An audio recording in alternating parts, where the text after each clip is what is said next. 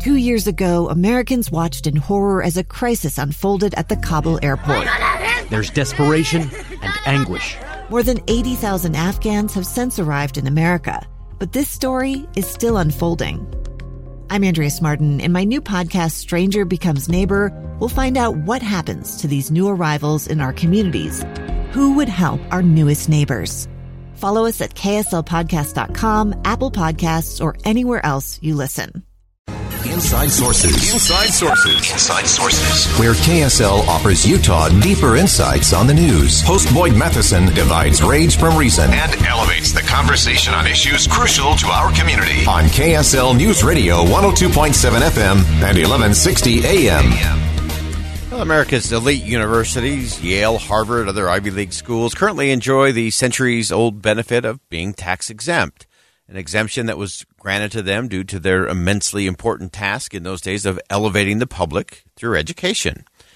But with a, an organization like Harvard that has 53 billion in the bank uh, in the endowment, do they really need that exemption? And what is the rest of us? What is the uh, public, the taxpayers?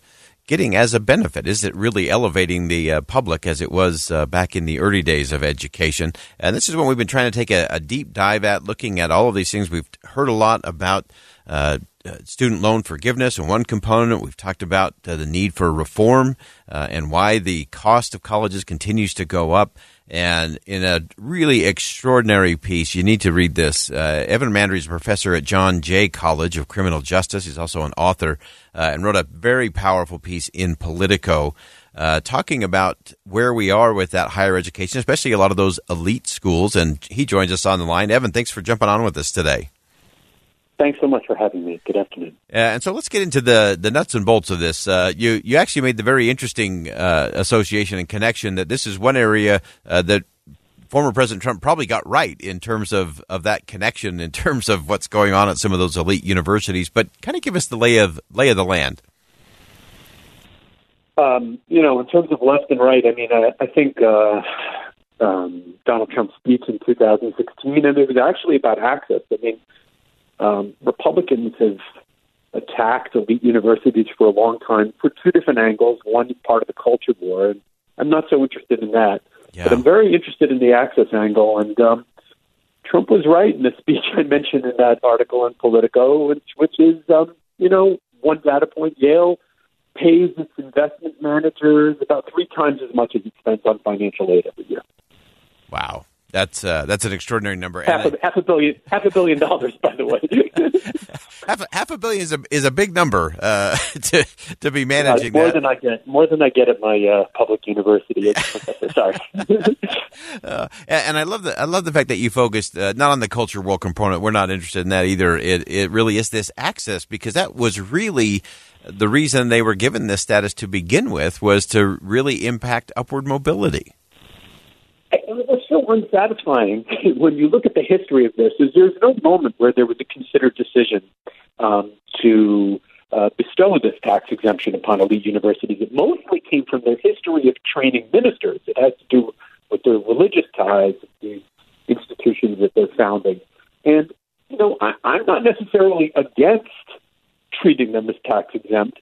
I'm against treating them as tax exempt without people getting something in return. Right. And, you know, I have kind of three measures of doing good that I could imagine. One, that they um, admit a socioeconomically diverse group of students, which they most emphatically do not.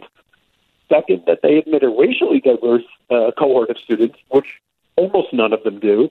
Or third, that they promote do-gooders, and they don't do that. They cultivate about 60% of Harvard graduates either go into management consulting investment banking, or technology. It's almost the reverse where I teach. About 60% of John Jay students, CUNY students, the City University of New York, go into public service. Yeah, and so let's let's dig into each of those just real quickly. Uh, first, let's talk about that engine of class mobility. Uh, you gave some examples uh, in terms of how that just really isn't it. That diversity in terms of economics is uh, just not there in, in places like Princeton and, and others not. And, and I think, um, you know, when I go back to like kind of what got me interested in telling this story, it's that the, the truth is almost the, exactly the opposite of what it's represented to be. So, you know, of course, Ivy League colleges do admit some poor students, and they do give financial aid to students um, who otherwise wouldn't be able to afford to go, and that is a good. But um, about uh, 20 to 40 times more commonly, they admit rich students who they keep rich. So one way I look at the data, um, which you may know from Raj Chetty and John Friedman and within the Times, the mobility report cards. But if you look at, say, um, the Princeton 10th anniversary class, about 40 times as many of those people would be rich people who either remained rich or got richer versus poor kids who were promoted out of poverty. A gun in the face. Then all of a sudden, they all kind of lined up. They pointed their guns at me. And this is the point where I thought, I'm going to die today. Started two years of horror for an American in Venezuela. They said, You need to give us your phone and get ready because you're coming with us. I'm Becky Bruce, and I spent a year researching and piecing together Josh and Tammy Holt's story about their ordeal in a notorious prison. That's when everything started to turn bad. We had another pound on the door. Boom, boom, boom. And there was the police once again. You can binge all of the episodes of Hope in Darkness on KSLPodcasts.com or wherever you get your podcasts.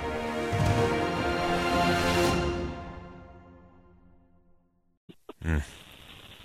Wow, uh, and, and that uh, that becomes the interesting thing in terms of uh, these colleges really being. You described it as being the gatekeepers, uh, kind of the super elite jobs, uh, national agenda kinds of things.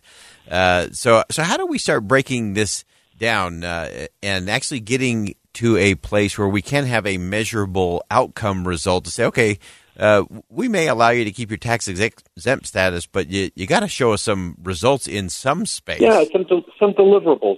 Um, I, I just want to say first that I think we have to get people to understand what the truth is. This is funny. I don't, even know if uh, you wouldn't believe it, but it's true. It's what I, so I'm going to have a piece out in the Atlantic um, either tomorrow or Friday, which is an adapted chapter of my book. And I'm going through fact checking right now. And I have in there that the mean income of a Stanford family, of a, uh, you know, a family of a Stanford student is $472,000 and they don't believe it. They go, "This must be a mistake," and I'm like, "No, no, no. That's the whole point of why I'm writing the book. It's not even. I think Stanford comes in 14th. Middlebury tops the list at five hundred fifty thousand dollars, ah. and this is actually slightly dated data.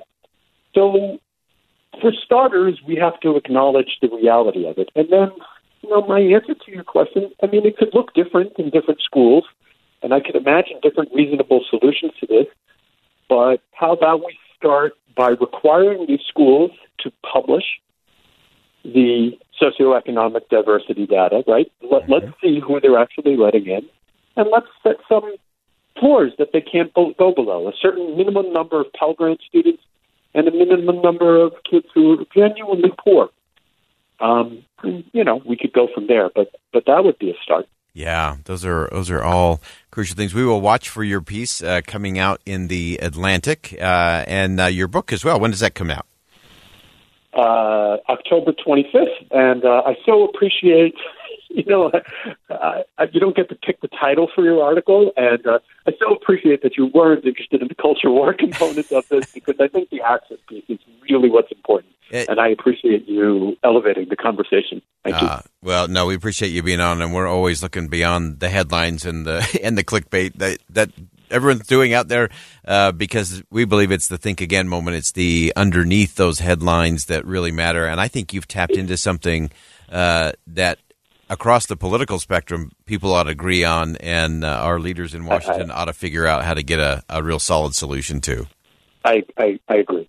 Thank you. All right, wonderful. So grateful to have uh, on the program today. Watch for his piece in the Atlantic coming up in the next couple of days. Also, watch for his uh, book coming out. It's Evan Mandery. He's a professor at John Jay College of Criminal Justice, uh, author, and, and, really taking on this whole idea of why is it that we're giving higher education a tax exempt status, especially many of those elite uh, universities that are sitting on billions and billions and billions of dollars. And, and what is the common good? What is the good to community and to country that we're really getting out of that by them not paying taxes. And I think there can be some. And it needs to be based on outcomes. And it needs to be based on if we really are lifting people out of poverty, let's do that. But if the if the means, I love the fact that he said this is the mean income uh, at, of a freshman at one of these colleges is is five hundred thousand dollars. That's the mean. Uh, so you're clearly not getting the diversification there. In many ways, you're creating more stratification uh, and more gatekeeping uh, by the elites, and I think that's a conversation we we have to get to. We're going to get to a whole different conversation about education coming up in the back half of the program. Richard Williams is going to join us uh, from Utah Tech University for a great conversation in terms of how do you have people ready to contribute in the workforce, make a difference, make a living, and make a difference in community. Stick around. Much more to come on Inside Sources here on KSL News Radio. A gun in the face. Then all of a sudden, they all kind of lined up. They pointed their guns at me. And this is the point where I thought, I'm going to die today.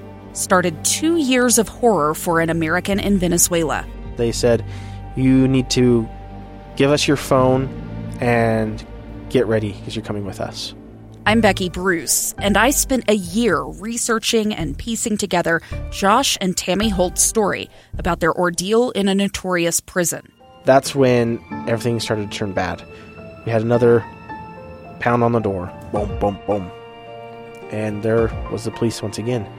You can binge all of the episodes of Hope in Darkness on KSLPodcasts.com or wherever you get your podcasts.